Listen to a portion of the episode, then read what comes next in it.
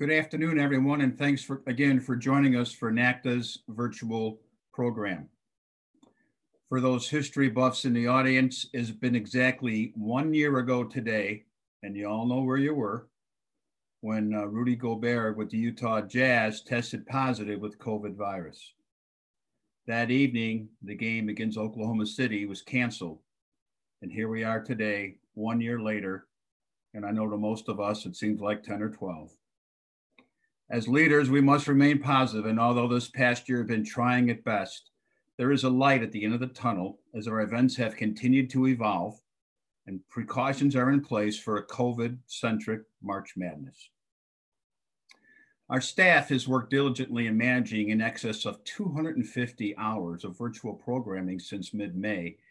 And I specifically would like to recognize two of our staff members, Katie Hine and Dana Leroy, for their efforts in programming and managing the NACDA virtual programming portal. As far as today's session is concerned, as we continue to keep the momentum surrounding discussions related to social justice, the topic that we will be discussing today is one that administrators across the country now engage in on a day-to-day -day basis. Our student athletes are independent, strong role models that seek to be advocates for positive change in the world it's up to us as administrators to guide, lead, and support them in their efforts.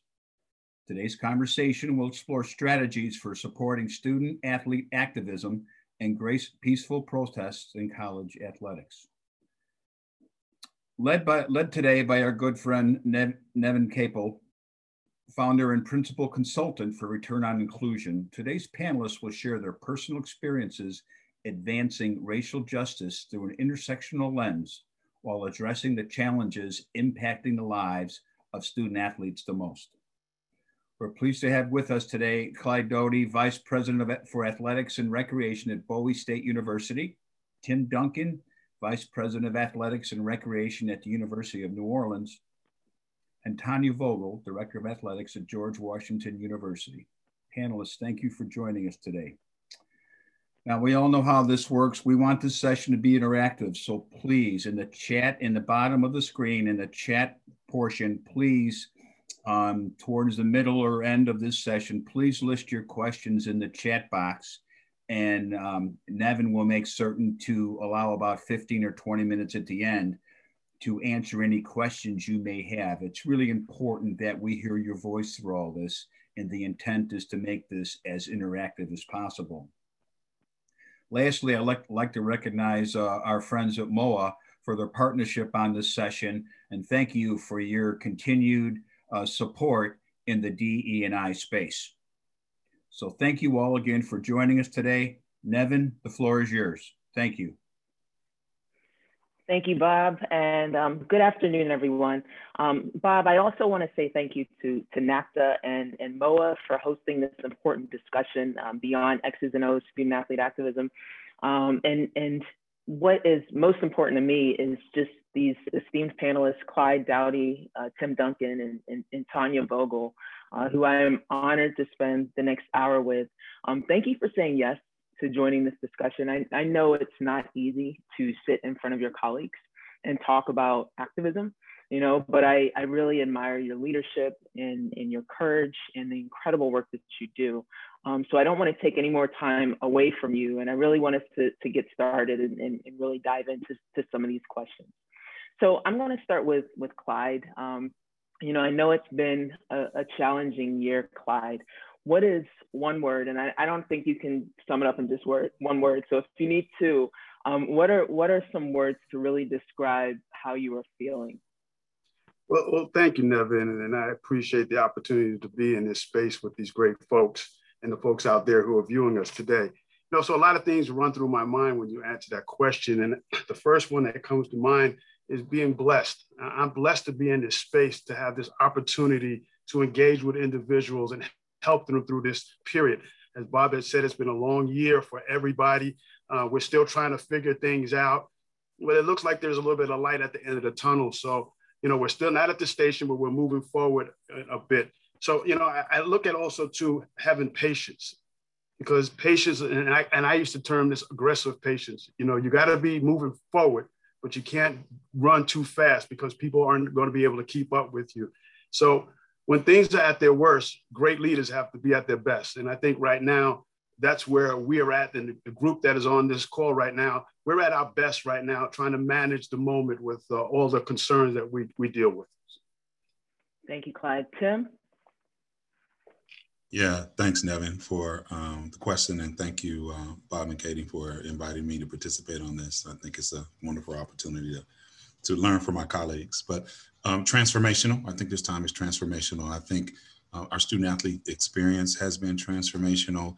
They found their voices even more so. It's been trending that way over the past few years.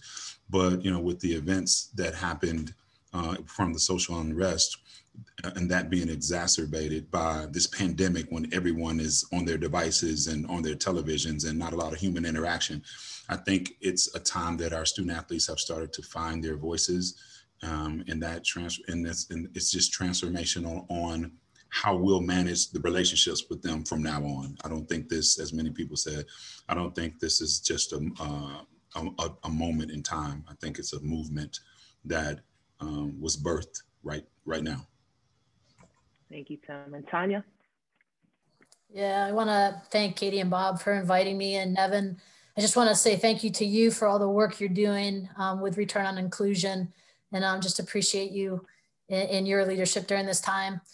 You know, it's interesting when I was a freshman in college, my teammates told me I was pensive. And so when I'm asked that question, that's that's the word I return to. I, I feel like um, everything that's been going on for the past year has caused so much reflection.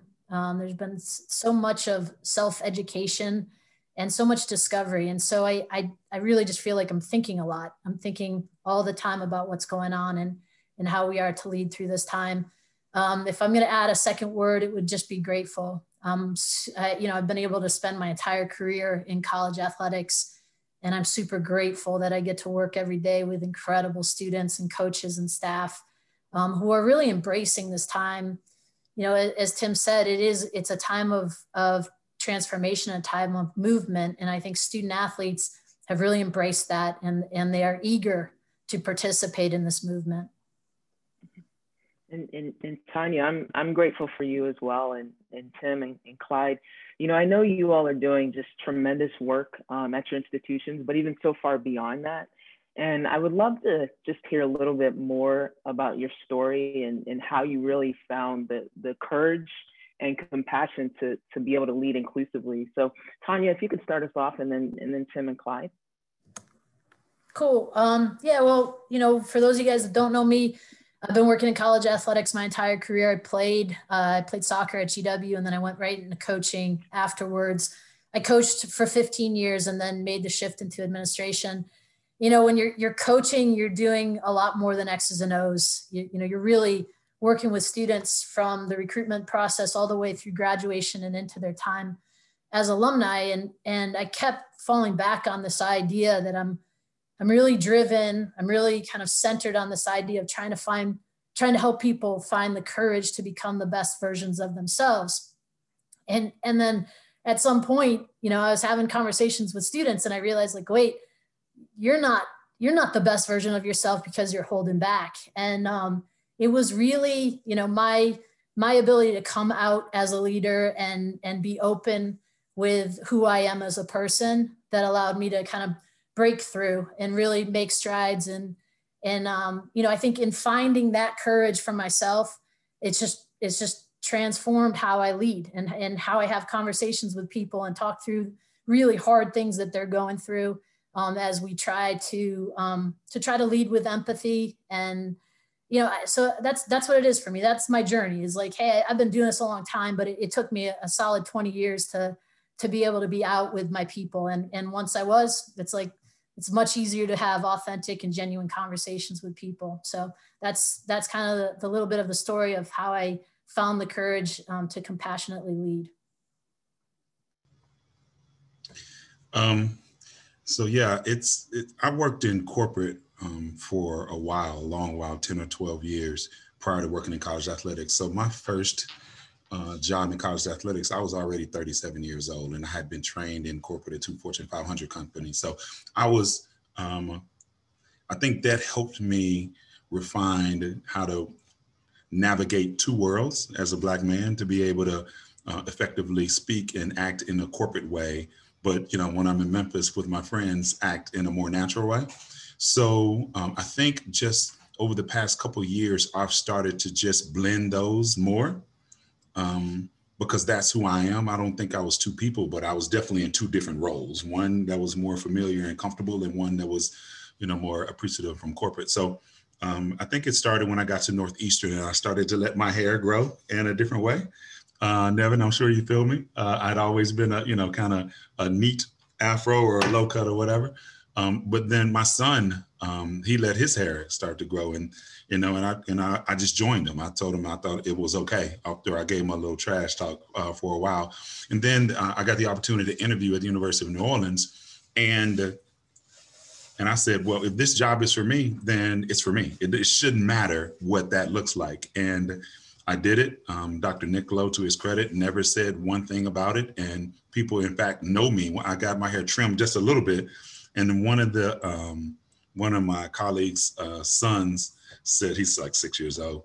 Tim, I hate that you cut your hair. I like it because it's crazy like this. So it, it helped me, uh, you know, feel really good about myself in that space. And then, you know, I had an incident uh, last summer when I was uh, racially pro- profiled, like many black and brown men have been. And it wasn't even a thought to utilize my voice to try to educate our student athletes. And, you know, I end up making a video that uh, has, uh, you know, 25,000 people now have seen it, but it was specifically made for our student athletes because I wanted them to understand, the ones that look like me, to understand that you know, it can happen to anyone and they can identify with. And the student athletes that did not look like me would understand that literally this can happen in any sector or any corner in this country to black and brown men, even those that they can't um, kind of tear down by putting a mugshot after some of these, uh, you know, violent interactions. So that was, it wasn't even a thought to do that, but I think the whole liberation for me started, you know, several years ago when I just got to a point where I'm going to be me all the time and not have to navigate this, you know, two dual kind of, you know, persons and just, you know, blend them into who I am. And that has opened up, I think, allowed me to be even more transparent than I, I think I already was. I already was, and I think our student athletes uh, embrace that. So it's made our relationships much better too. Uh, Nevin, um, this is my lived experience. I'm a civil rights baby. I grew up in New York City, um, Borough Queens, Hollis, Queens. So I have been part of an inclusion space my entire life. Where I lived in Hollis, my mother felt that it wasn't, the education wasn't strong enough. So she shipped us out to a predominantly white elementary school. And there I had to fight, struggle for my existence within that framework defend my hue and work with like-minded other, other individuals for equality in that space as a young man, not knowing that that's what I was doing, but having to safeguard myself so I can get back home safely to my mom. You know, I went to a multicultural high school. I was able to go to Brooklyn Tech, Nevin was right up the street from where you live right now. And that I found out from at that point that it wasn't about your hue, it was about what you brought to the table that count for inclusion.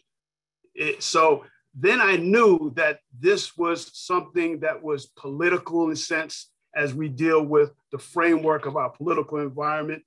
So it's not based upon your gender, it's not based upon your uh, your race, it's about what you bring to the table and how you uh, manage that. So after high school, I went on to New York Institute of Technology. I earned a uh, scholarship there to play basketball.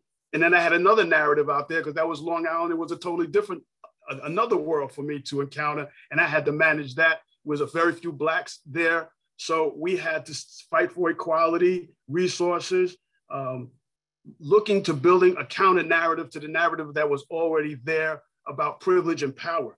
So now you move on. I, I started my athletic career there. So I've been in athletics like the two, uh, my uh, panelists for over 40 years now and it has been very rewarding for me. And moving on here to HBCU um, and working at Bowie State, I continue to work with like-minded individuals to talk about diversity. And just because we're in HBCU, we have our diversity challenges like everybody else. And we have to work through those issues. And we have to continue to fight for the relevancy of HBCUs in this space. So I was born into inclusivity, uh, Nevin, and I continue to work within that space. You know, when when I hear uh, the three of you talk, one of the things that that comes to mind is is is our racial identities. You know, our our our orientation, um, yeah, our, our genders are so ingrained in our being that it should be easy for us to talk about the things and the challenges that we experience in the world. And what I find, especially as it pertains to, to activism, is that people seem to be very much, one, intimidated by the word activism, um, and, and two, really have difficulty engaging in conversations about um, salient parts of our identity, such as, race and, and, and racism. So, um, Tanya, can you share a little bit about uh, why you see or, or, or think um, that it's so difficult for people to really engage in these conversations in, in a, a meaningful and, and, intentional way? Yeah, I appreciate the question. You know, as I was thinking about it, I, I feel like there is, um, you know, there's a, there's, it's uncomfortable, right? There's a place of discomfort. There's, there's fear that's involved with it. Um, you know, we, right now for our students, um, if you think about the way they were raised, they're raised in a place where you put things out and you're expecting thumbs up or likes or hearts um, to, to match that. And when you're speaking up against things that are wrong, um, you know, you, you don't know how they're going to be received. And so I do think um, the group that we're working with right now, this generation is killer. I, I love this generation. I know that uh, for, for a period of time, people were complaining about this generation, but this generation is magic um, because I do think they are finding new and different ways to speak up um, to, to stand up for the people that um, you know are, are, marginalized or are less fortunate than themselves. Um, but I, I do think when we talk about that intimidation, to me, it, it comes down to discomfort and fear and this some some strange desire to be liked or, or be a part of a, a group. And uh, you know, so we have we have to help them fight through that, you know. But that's where I think that intimidation comes from. Uh, Tim or, or, Clyde, what, what kind of things are you hearing from your student athletes as it pertains to uh, a lot of the, the social just injustices that we're seeing, um, the, the racial injustices? What are, what are they saying to you and, and how is that informing your leadership? Well, Nevin, you know, like Tanya just said, fear is, is what propels people to resist change. And no matter how bad or good things are. The human psyche is always vulnerable to manipulation for those in power to protect their privileges. You know, students, like Tanya just said, are very, very engaged. We live in a technology driven environment. There's no secrets out there no more. You can't lie to them anymore. So they are really in tune with and seeing who's genuine and who's not. So they are seeking the truth. And that's what activism for me is all about is that knowledge-based approach to understanding history how we got here why we're here and where we're going to go. Changing the changing the narrative to develop a counter narrative so it supports the goodness of everybody and it allows everybody to be successful in the moment. So what i hear from them is a lot of questions a lot of questions and they are questioning everything that comes along. And in our position as leaders, we can make sure that we have the right answers for them or be able to get them the right answers so they are assured that we are have their best interests at heart. And they can we can build confidence in what they're doing as they move forward. Because if we send them out with a false narrative or we send them out with misinformation it's going to destroy the whole purpose of what they're trying to achieve. Yeah I, I just like to add one thing is that um, I think our, our students are looking to see what we do. I think, you know, after George Floyd, particularly, there are a lot of people who rush to put out statements. And, you know, a statement of support is, is good, but then what happens after that? And then, um, so our student athletes are wise enough to know, to see what we do. Um, and I think for departments that aren't diverse. I had several of my white male colleagues called me and asked me, could I speak to their student athletes? And of course I will do so. But the larger message is, why don't you have anyone on your staff that can speak to them? Uh, I'm not expecting uh, for everyone to understand, you know, what it is to walk in these shoes, and that's ridiculous to, to assume so. However, that's why you surround yourself with, you know, with women and Latinos and LGBTQ uh, folks, so they understand, they can provide you with the knowledge that's internal, and you don't have to pick up the phone and call Tim to speak to your student athlete. So, um, our students are watching to see what we do, and uh, it, the time is now for us to step up to support them in the way um, to to feed into what Clyde said to make sure just to feed into what they're doing so they can uh, continue to grow and see that we are uh, truly supportive of them with our actions. That, that is such a, a an important distinction, um, especially when we think about uh, the student athletes and just watching you all, especially as, as, as, leaders. You know, I think so many student athletes really um, or are realizing their collective power and as a result they are organizing for for change and i think that's what's different than what we've seen in the past but the the challenge with that is the student athletes are still the ones that are furthest from the seat of power right? And and they're the ones who are also being required to take the greater risk. And it, it really in order for it to be effective the opposite needs to happen. It needs to be those who are closest to power that are taking that risk. And, and Tim, when we think about um, the role of athletic directors specifically, how do you square your role as an athletic director with the duty that every coach and, and every athletic administrator has to really educate themselves and, and be culturally competent?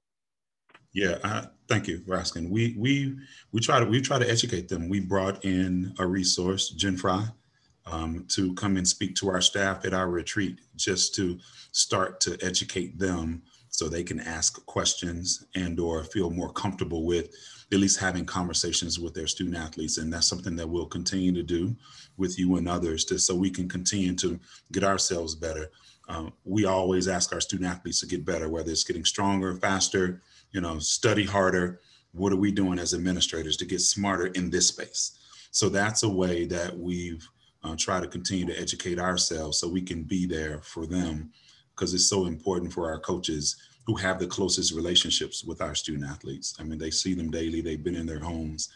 Um, they have to be able to have some of these conversations because at the end of the day, end of the day, we're all educators. And we're utilizing this thing that we love called sport to educate these student athletes. And we want to make sure that we are, um, we're doing our part by you know having oh i'm sorry y'all can't see this book but uh, by you know continue to read and educate ourselves.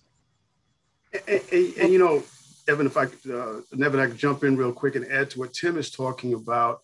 You know activism when we teach our young men and even our staff is not marching down the streets. I mean that's just a small part of it it's the back of the house political structure that we have to attack to make change it's about these adjustments and improvements that are necessary it's about challenging the economic system. It's about challenging the political system, about challenging the social structure and securing spaces at the table so our voices are heard. And I think that's one of the pieces when Tim talks about educating, how we bring everybody together collectively to have that common ground and voices be heard and not alienated in this space. Absolutely. Thank you, Clyde, and, and, and, Tim as well. Tanya, how do you engage staff who might be reluctant to participate in, in some of the diversity and inclusion initiatives? Uh, excellent question. You know, I, I, work at a predominantly white institution, and um, you know, one of the things that was was fortunate was once we, you know, a year ago, once we went into COVID, we started having weekly staff meetings and I'm so grateful that that decision was made for us to go weekly um, because obviously, as we went through the spring, things were happening um, too often, um, but they were hap- happening at a pace where every Friday we came together as an entire department and, and had conversations. And so um, it started there, right? Where you're having conversations in a, a platform where there everybody's there and, and I'm able to set the expectation that, hey, we've got to learn, we've got to have these hard conversations, we've got to educate ourselves. And then from there, work, worked with our diversity, equity, inclusion task force to, to bring programming um, and bring programming in a way that, that invites people that might not be that eager to, to have conversations. So whether that's through, like we did a film series, right? So we had people watch a movie and then we got together and had small group conversations. Sometimes I think small groups are a little bit better than big groups when you're having really difficult conversations. Um, I, I don't, I don't know if I have the, you know, the, the magic wand to make it easier, but I think creating things like a safe space where you say, listen, like we're all, we're all coming to this from a different place. We're all coming to this um, having different life experiences and so let's have respectful dialogue and, and really let's listen um, because we have so much to learn from, from our, our people in our department. So, um, you know, I, I think leaders have to set the expectation that the expectation is that you're educating yourself um, and then trying to find different ways to create safe spaces so people can have the conversation. And then you got to hold people accountable, right? So we, we're right now we're taking a really good look in how we recruit student athletes and um, recognizing that there are some shortfalls in how we recruit student athletes. So once we work through it and we come up with um, better ideas on how to recruit, recruit um, a more diverse student athlete population, then there will there needs to be accountability for coaches who are doing it and not doing it. Mm-hmm. Thank you, Tanya. And you know, Tanya, you you did something um, incredibly brave last year when you put uh, Black Lives Matter on your basketball court. What does what does Black Lives Matter mean to the community at GW, and and what was the the process uh, that that led to that decision? Sure, you know, again, starting in in May, um, on the heels of George Floyd. Actually, it was before George Floyd. It was um, when when the news broke about Ahmaud Arbery, we started to have really hard conversations, like I said, with our staff, and then uh, Breonna Taylor and George Floyd um, are, are murdered, and uh, again, we're just having conversations, and we're learning, and we're growing, and it became uh, understood that that the statement Black Lives Matter was important to our our students, our Black student athletes, our Black coaches, our Black staff members and um, in those conversations, you know, at the same time, I think the NBA had it on on their court. I just brought it up with our diversity, equity, inclusion task force. I said, you know, I think this is important for our students to see that we will publicly state this and um, not just as as was talked about earlier, not just in a statement that, but that we'll put it on our court um, and that that's really how it went. We just had a, a, quick conversation. We thought it was important. We knew we knew that the message mattered to our people, and so we did it. And um, you know, I I didn't I, I don't ever ask for approval for what goes on the court, so I didn't feel like I needed to ask for approval uh, this time. And and really, my feeling was it's the right thing to do. And if somebody has a problem with it, I'll have a conversation with them about what what we've all learned over the last um, couple months. And, um, I, you know, I, I, knew nobody was going to make me take it off. So um, that's kind of how that happened. Well, you know, Tanya, the, the world needs more more leaders like like you. And, and you know, when I think about human connection, it, it, it is so intrinsic, right? It's, it's like a natural part of of just our existence and we need those people who are going to continue to affirm and, and accept difference because that's that's going to be the only path forward so so thank you for doing that. Um, yeah, Tim, and, and then Nevin, real quick on that, um, because I do think it's important. Uh, I'd be uh, I'd be lying if I told you I didn't get a lot of phone calls, um, both positive and negative. What I would say is that for myself, our coaches, our development staff, it allowed us to have conversations with people. So I got a lot of people saying we don't agree that you did that, and I just started to talk to them about why we did it. And, mm-hmm. um, you know, if we moved somebody a little further along their spectrum, then good. Um, but I just think we do need to make statements and then be able to stand behind them and have conversations. I, I think we've, we have a world right now that's super polarized and it's like, well, I either agree with it or I don't. And, and there's space in between to have the conversation. So um, I, I think that was one of the greatest things that came out of it was this ability to have conversations with with uh, with students, with coaches, with with donors, with alumni. Um, so that that was definitely a positive out of it. Thank you, Tanya. Um, Clyde and, and, and Tim, uh, I guess along the same lines of, of Black Lives Matter and kind of the national movement, one of the, the most emotionally charged discussions in, in both professional sports and, and college athletics is, is kneeling um, during the national anthem. And um, we've seen it from the WNBA to the NFL to the NBA to most recently the University of Kentucky men's basketball team. But one of the things that I really want to highlight here is that our athletes don't lead with activism, right? It, it's it's what all, excuse me, it's what happens when they feel as though their stories aren't being heard or their existence isn't valued or that they are just missing something from their experience as a student athlete. And so, I I guess my question would be, um, you know, the stories that lead to these protests are often lost. So, how do you, as athletic leaders, really make sure that the message and the purpose and the why uh, stays top of mind? Uh, I'll let Tim tackle that first. Go ahead, Tim. Okay. I, think we have to be intentional with what we do with our student athletes. Um, you're right. I think you, it was so well put when you said it, they don't lead with activism. They, when their voices are stifled, they sometimes feel the need to do other things more um, more publicly. So um, so when I've had a couple of examples, I'll go back to when I was at Clayton State. Um, our women's basketball team went to their coach and then they came to me and said they wanted to kneel. First off, that was great because she had the relationship with them, and then through her, I had a relationship with. They would let us know first. So um, I wrote a letter, I spoke to them directly, but then I wrote a letter to all of our student athletes just to make sure that they educated themselves on why they were protesting. I wanted them to be able to answer that question.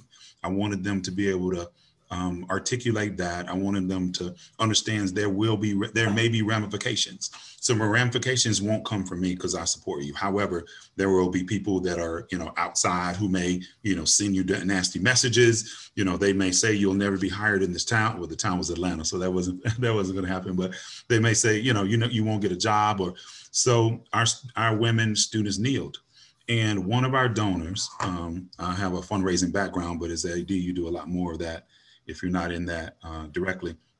I had a donor who's he's a wonderful man. He was the president of the bank. He said, Tim, I get it why the ladies are doing this. However, I can't have the bank's name on associated with the women's basketball tournament that was hosted by this bank that we were able to have, you know, four teams come and play. The best thing about him is that he he changes money to somewhere else in athletics. So he didn't pull his dollars. He put it on one of our educational uh, opportunities. So that's the type of man he is and type of relationship we have. But our student athletes, our women's basketball team was not able to host that tournament the following year because we didn't have the sponsor to be able to help take care of those teams. And that was just what I told them. There may be some ramifications that you can't see um, that um, you know that happen, some unintended con- consequences, and I want them to understand that going into it. It's always going to be a lot harder than than than what you think it is. So I thought that was a, a, really good lesson for them to learn. And then one other thing that we've done at the University of New Orleans um, is that we wrote in our message from the PA that please feel free to stand, sit, or kneel as we honor the flag and uh, for the national anthem. So we provided cover to students, to fans, to whomever who chose to recognize their um, um, their uh, recognize being a patriot in a different way. And I talked to my president about it first. Uh, so I do kind of run things. Being a fundraiser, I want to make sure that, uh, and he's he's a great guy. So I knew what he would say anyway. But he was cool with that, we ran the language by him. He said, "Absolutely, I believe in this wholeheartedly." And we haven't heard one thing about people standing or kneeling, um, you know, because of that. So I feel really fortunate that um, you know we have a team that embraced that, came up with the language, and our president is the type of man and leader who uh, supports that. And, and I just want to add, Nevin, the things that Tim is doing at New Orleans, the ability to be mindful of people's rights to stand, sit, or kneel, or even leave the auditorium, the arena, if they do choose so, as long as they do it in a very positive way and they're not disturbing anybody else. Uh, the one thing about the kneeling situation, and we know it's taken on a, a life of its own uh, through the political system, is that when folks kneel, stand, or leave the arena, I want to make sure our student athletes know why they're kneeling. I just don't want them kneeling just because it's a fad thing. Why are you taking that knee? Why are you standing? Why are you keeping your hat on? It's very important for me because activism is a knowledge based situation. Protests have been part of the educational system from the time education started here in America. Students have protested the status quo, but you got to understand why you're protesting. I just don't want to be running down the street because everybody else is running down the street. I want to know why I'm running, why I'm standing, why I'm kneeling. So I think it's very important as administrators, Tanya, Tim, and everybody out there to have that educational discussion, find that space to make them understand this is why. Because if someone's, they're going to be questioned, just like we're questioned, they'll get questioned. And I want to make sure that they have the right responses to their feelings and their positions as they move forward. And this goes on and projects throughout everything they're going to do in life. So it's very important for me to, to have that uh, interaction with them on that level from an educational perspective. Mm-hmm. Absolutely. Thank you, Clyde, and, and, and Tim as well. You know, activism, uh, especially student athlete activism, and, and, and even anger can be both rational and, and also revolutionary. And I think what is what is so um, fascinating, I guess, are, are the ways that, that, that our student athletes are sacrificing their bodies as a way to bring attention to harm. And, and when we think about just the, the physical display of an athlete, somebody who moves, who, who's in, in motion on their knees, ceasing all movement, you know, when the pain is just so deep and, and so real and so unbearable for so many, um, it, it, it really just takes my breath away. And, um, and we should, you know, find ways to embrace that. So I appreciate everything that you shared ironically for for so many of us the first place that we don't belong is in our own bodies and if we think about this whole idea of belonging um, and, and, and almost like a, a, a corporal belonging and what it really means to identify as a physical presence in the world there there are gaps between how we experience the world and how the world experiences us and our student athletes are these incredibly talented, brilliant, beautiful people. But the minute they take that jersey off and they step foot out into the community, they are seen for their bodies first, right? So I guess Tim and, and, and then Tanya, um, how can we go beyond just the X's and O's per se and, and really engage um, the broader community of, of business leaders, of, of residents, you know, spectators who come to the games, uh, and even law enforcement to embrace student athletes and, and, and more broadly embrace people across difference. Yeah, that's a that's a really tough one. I think I think we have to understand. I think we have to be realistic with our student athletes that we don't live in this you know um, utopia. That I mean, this world is real, and that was one of the things I wanted to to talk about um, with our student athletes with my video. But I have one quick example. So we had, uh, uh, um, I'm six eight, and we had a, a student. So I, ha- I have developed as self-awareness of being six eight that I can't be an overly aggressive yeller screamer in my conversations with staff. Know, I'm six eight and I'm a brother, right? So um, I know I can't do that because it will be totally, it will be received totally differently. So I have a, um, I worked with a colleague who was a lot more aggressive, uh, a white male, and uh, he once told me, said, "Tim, man, you're so calm.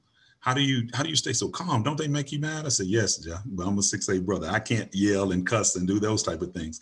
So it's just I think a level of self awareness to to to know who you are first, but then not just who you are, but what this world really looks at our student athletes. I mean, the the fact that you know we still have to have conversations about the phrase black lives matter is just ridiculous when we see that it's not valued on a daily basis. So you know uh, for our white colleagues um, uh, we need them to be honest that when you walk out of this and take this jersey off they're going to see you as a threat. It's been portrayed for many years that you know black males are more aggressive um, I was reading an article. This Meghan Markle thing has been fascinating, but they had two articles from the same mag magazine in Europe that um, um, what's Williams' wife name? I can't remember. Was she she was rubbing her ba- her baby bump and said, "Oh, she's in love with her baby and baby bump." The same magazine when Meghan Markle was rubbing her baby bump, is she obsessed with touching her baby? The same picture of the same two women rubbing their baby bumps portrayed totally different. So when to think that um, you know this isn't systemic is is is ridiculous. So we need to just be honest with our student athletes that you are looked at as violent. You know, if you um, the angry black woman, if you're a black woman, if you disagree in a way that you know sometimes you're portrayed as more angry, and that's you know gender and race. So I think we have to be honest within our conversations with our student athletes to what the real world is, and it's different here. Hopefully, it's different in in athletics but once you walk out of the door, we, it's our duty to let them know what to expect. And it's our duty for to educate our white student athletes that this is a real thing that happens to your black teammates. Yeah. Um, you know, I, I think about what Tim just shared, and it was during an open forum this past spring where we have student athletes um, who are sharing their experiences. And I have a black track athlete who says like do you realize that i get stopped every day on our campus it, it floored me because i had no idea and so when when you have conversations with law enforcement and you have conversations with faculty members or conversations with donors or business owners and say do you realize that this is going on? And literally how many white people are ignorant of the fact or blind of the fact or, or covering their ears? And and so it's it's spending time with your black student athletes to find out what their experiences are like and then going and talking to people and demanding difference. And and uh, you know I, th- I think about that experience and what it led to or conversations with our police department we have a an incredible uh, police chief uh, chief tate who is a black man and he's he's doing everything he can to chase, change his police force. Um, but but it starts with like a general awareness and then getting pissed off and doing something about it.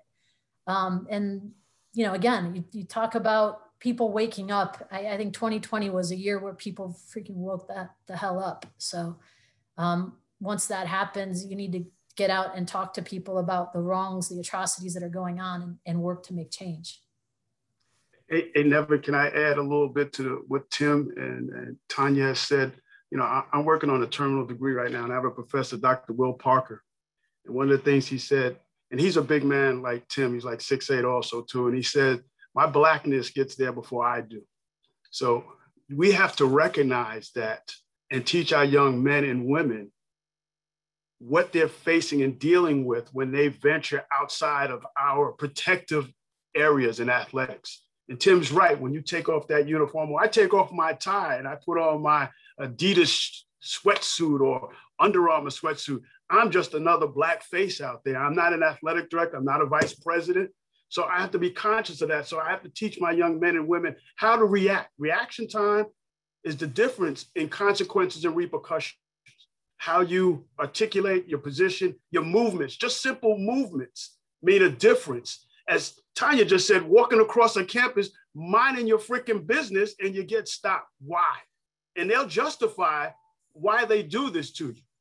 But you got to be able to withstand those types of situations and work through it. And that's what this whole activism is all about the knowledge based approach to protection and moving forward in the moment. Thank you, Clyde. Let me just add one thing. Um, yes, go ahead. I was stopped. There was a they created a commission in Newton, Massachusetts, um, where I lived when I was stopped and racially profiled. And so they, uh, the the mayor, to her credit, put together this commission to inve- investigate this and make come out with the recommendations. So I spoke to the commission, and they asked, "What would you want to happen out of this?" And my hope is that I'm policed just like my white male counterparts are policed. That's it that is my hope. I want to be stopped when I do something wrong. And if I don't do anything wrong, I don't want you drawing a gun. I mean, that's not too much to ask. I don't want a traffic incident to turn into murder. And so that's what I would want you know, moving forward from law enforcement, but the same thing on our campuses. I want, you know, our black male students and black female students and brown students to be able to walk across campus and not be stopped like their white counterparts. If we can do that, then we we're at a good place. Wow. Um, so I, I, know we're we're running a little bit low on time here. Um, we are getting a lot of questions coming in the chat. Uh, I, I do have one more question before we start to ask some of the questions from the Q&A. Um, can you can you talk a little bit more about not only what it means to to foster uh, allyship and really create that culture of belonging, which you know all of you have kind of touched upon in really eloquent eloquent ways, but um, but also alleviate some of the emotional labor that student athletes, coaches, and, and even administrators of color um, face not only having to exist, but to teach and, and do the work to educate everyone else. You're never going to get rid of the emotional lift that we all go through. You know, I always tell people I can move my arm here and I can blink, but sometimes my emotions are uncontrollable. So I have to manage. Like Tim said, he's six eight. He has to control how he is in a certain spaces. So you have to control and manage those emotions. And it's a, it's a learned process because there are times when we all have flown off the handle and done said things and done things. But the key in life is to how now do you move forward? How do you manage your emotions? How do you manage the situations? How do you approach situations? So that's the teaching part that must be had. It continues to have. Even at my age, I'm still learning. And until it's time to stop learning, which will be when that lid is shut, I will continue to be in that space of educating myself and helping others get through the same challenges that I went through. And hopefully they don't have any negative consequences on their yellow brick journey.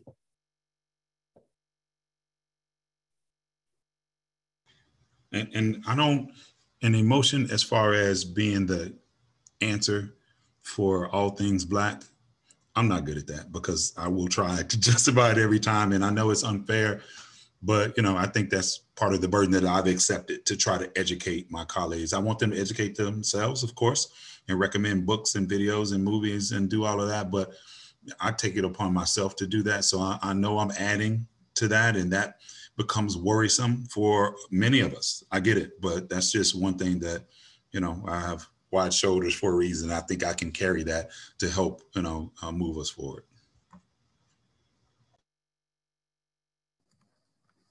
Uh, I think maybe the only thing I could add is I, I don't think it's wrong to to ask.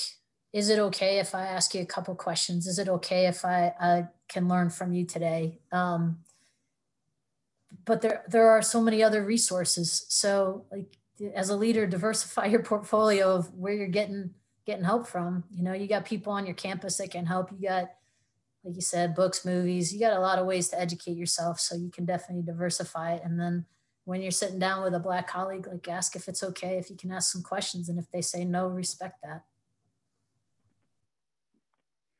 Yeah, I think all of those are really good points. You know, and and and as we think about that emotional labor piece, um, you know, I'm a I'm an educator. I'm the person that gets paid to do this work, and part of my job is trying to equip people with a certain type of lens, right? A certain type of, of, of competence or a certain type of consciousness.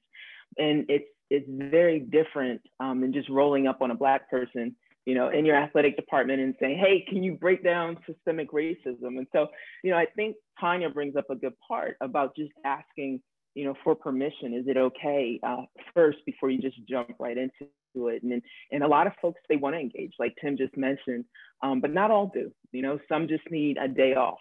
Some just are are tired, or fatigued, or emotionally drained. And and the reality is that we need this the inclusion and, and belonging in those psychological safe spaces all over the place.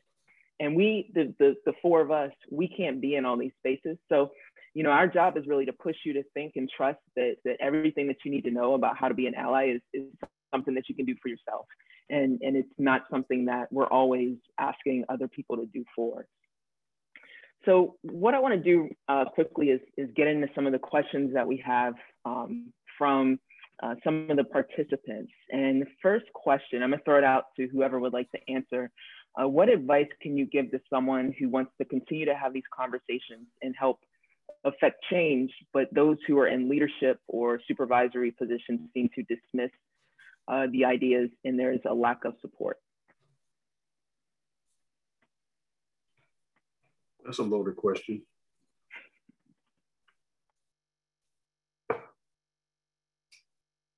Say that again, Nevin. Uh, what advice do you have for for those who want to be a part of the change, but there's a lack of support from from leadership? Well, you know, I would say really quick, you, can't give up. If you think this is the right thing, and you're speaking from, I continue to say that a base of knowledge, why you're doing what you do, you can never give up or give in. Because when you give up or give in, you're part of the, the narrative. And if you want to create a counter narrative, you got to come from a position of strength, of integrity, of per perseverance to be in that place that people said, oh, Clyde knows what he's talking about. Tim knows what he's talking about. Tanya knows what they're talking about. And they have rational, rational reasons for being in that space. So you just can't give up and give in. Uh, and I think it's, it's simple. It could be a little bit more uh, expanding in that, but you just can't give in. If you believe it, you're right. And if you look at protests, people continue to do things because they, believe, right or wrong, they believe in what they believe in. But you got to be able to justify that belief.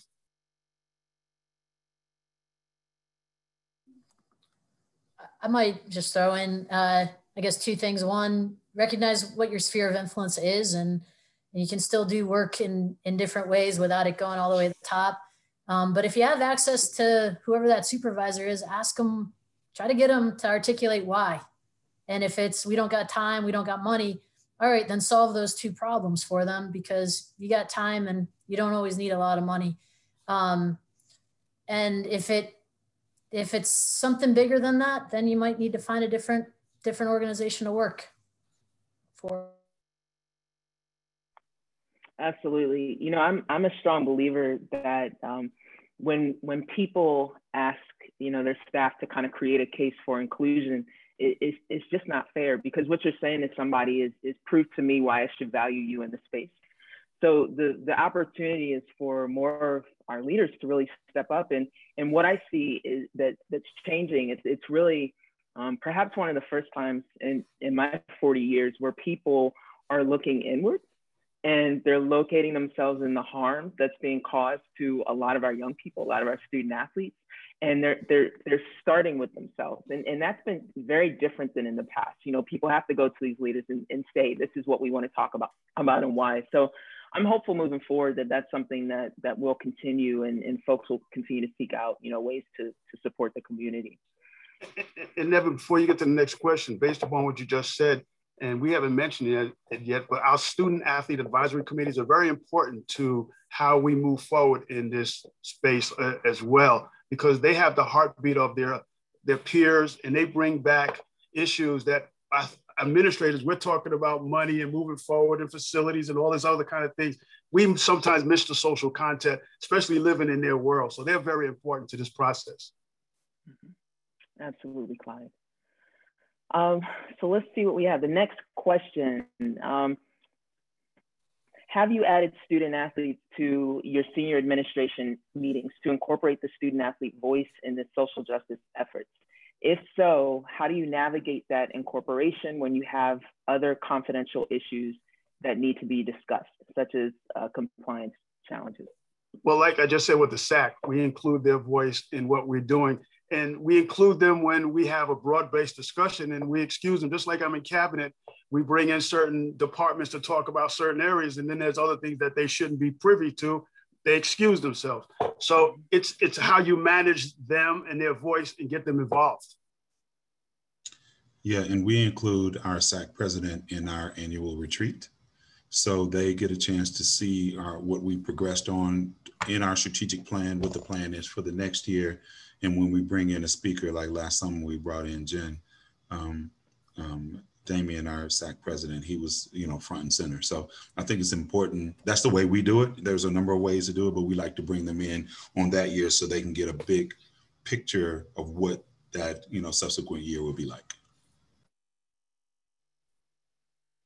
Yeah, quick. I love, I love that approach. Go ahead, Tony sorry, it comes to our all staff. Um, and then we do have a Black Student Athlete Alliance um, who will come to all staff on occasion. Um, but but actually inviting student athletes to your senior meetings, I think is something I'm gonna I'm gonna chew on a little bit and see if there's a way to incorporate them.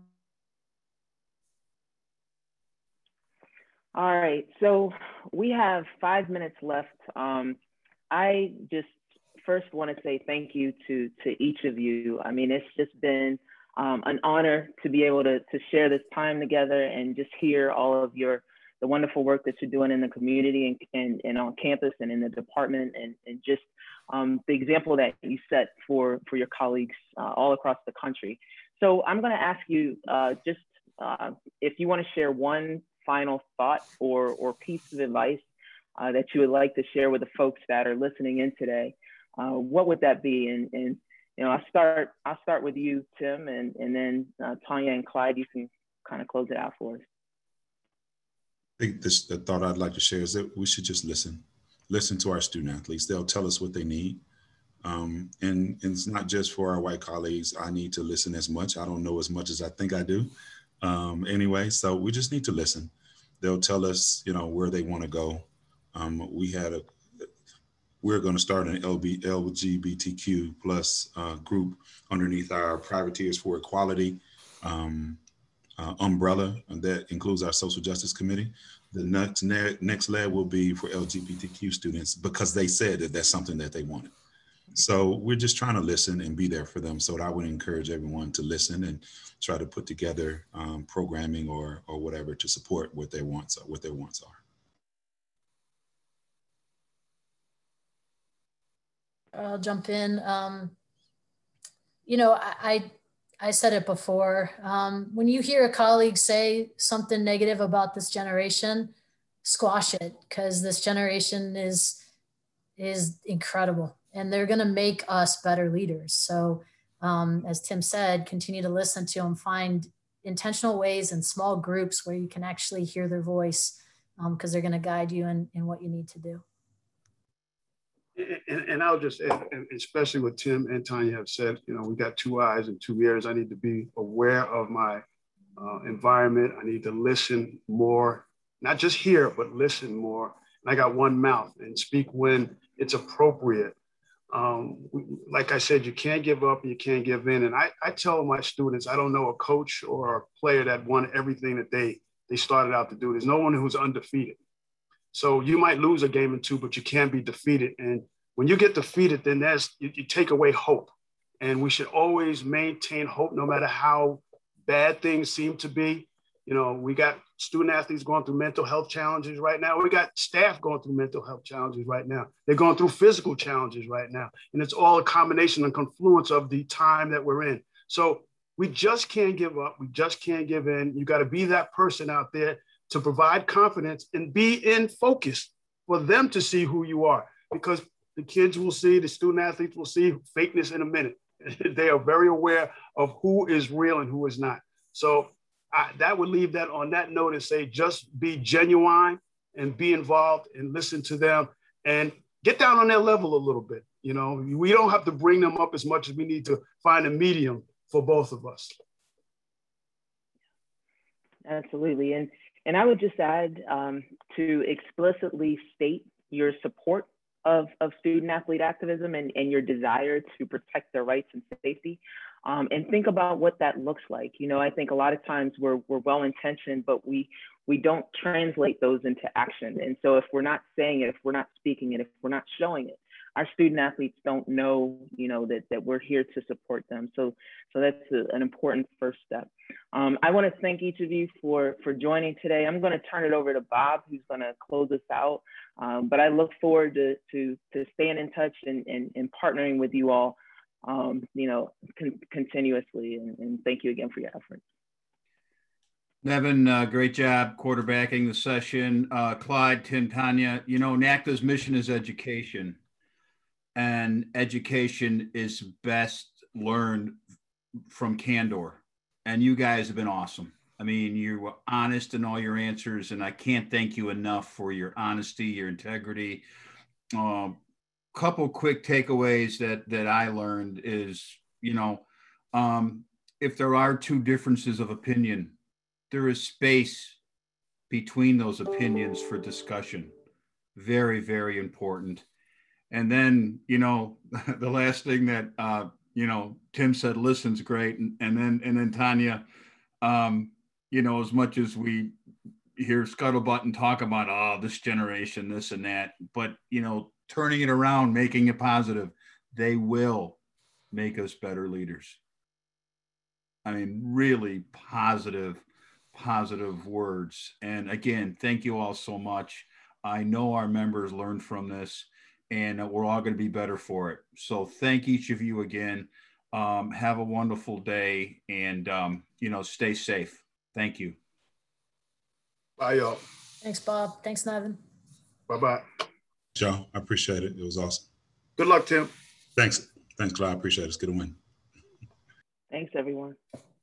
Good job, Nev. Thanks, Clyde.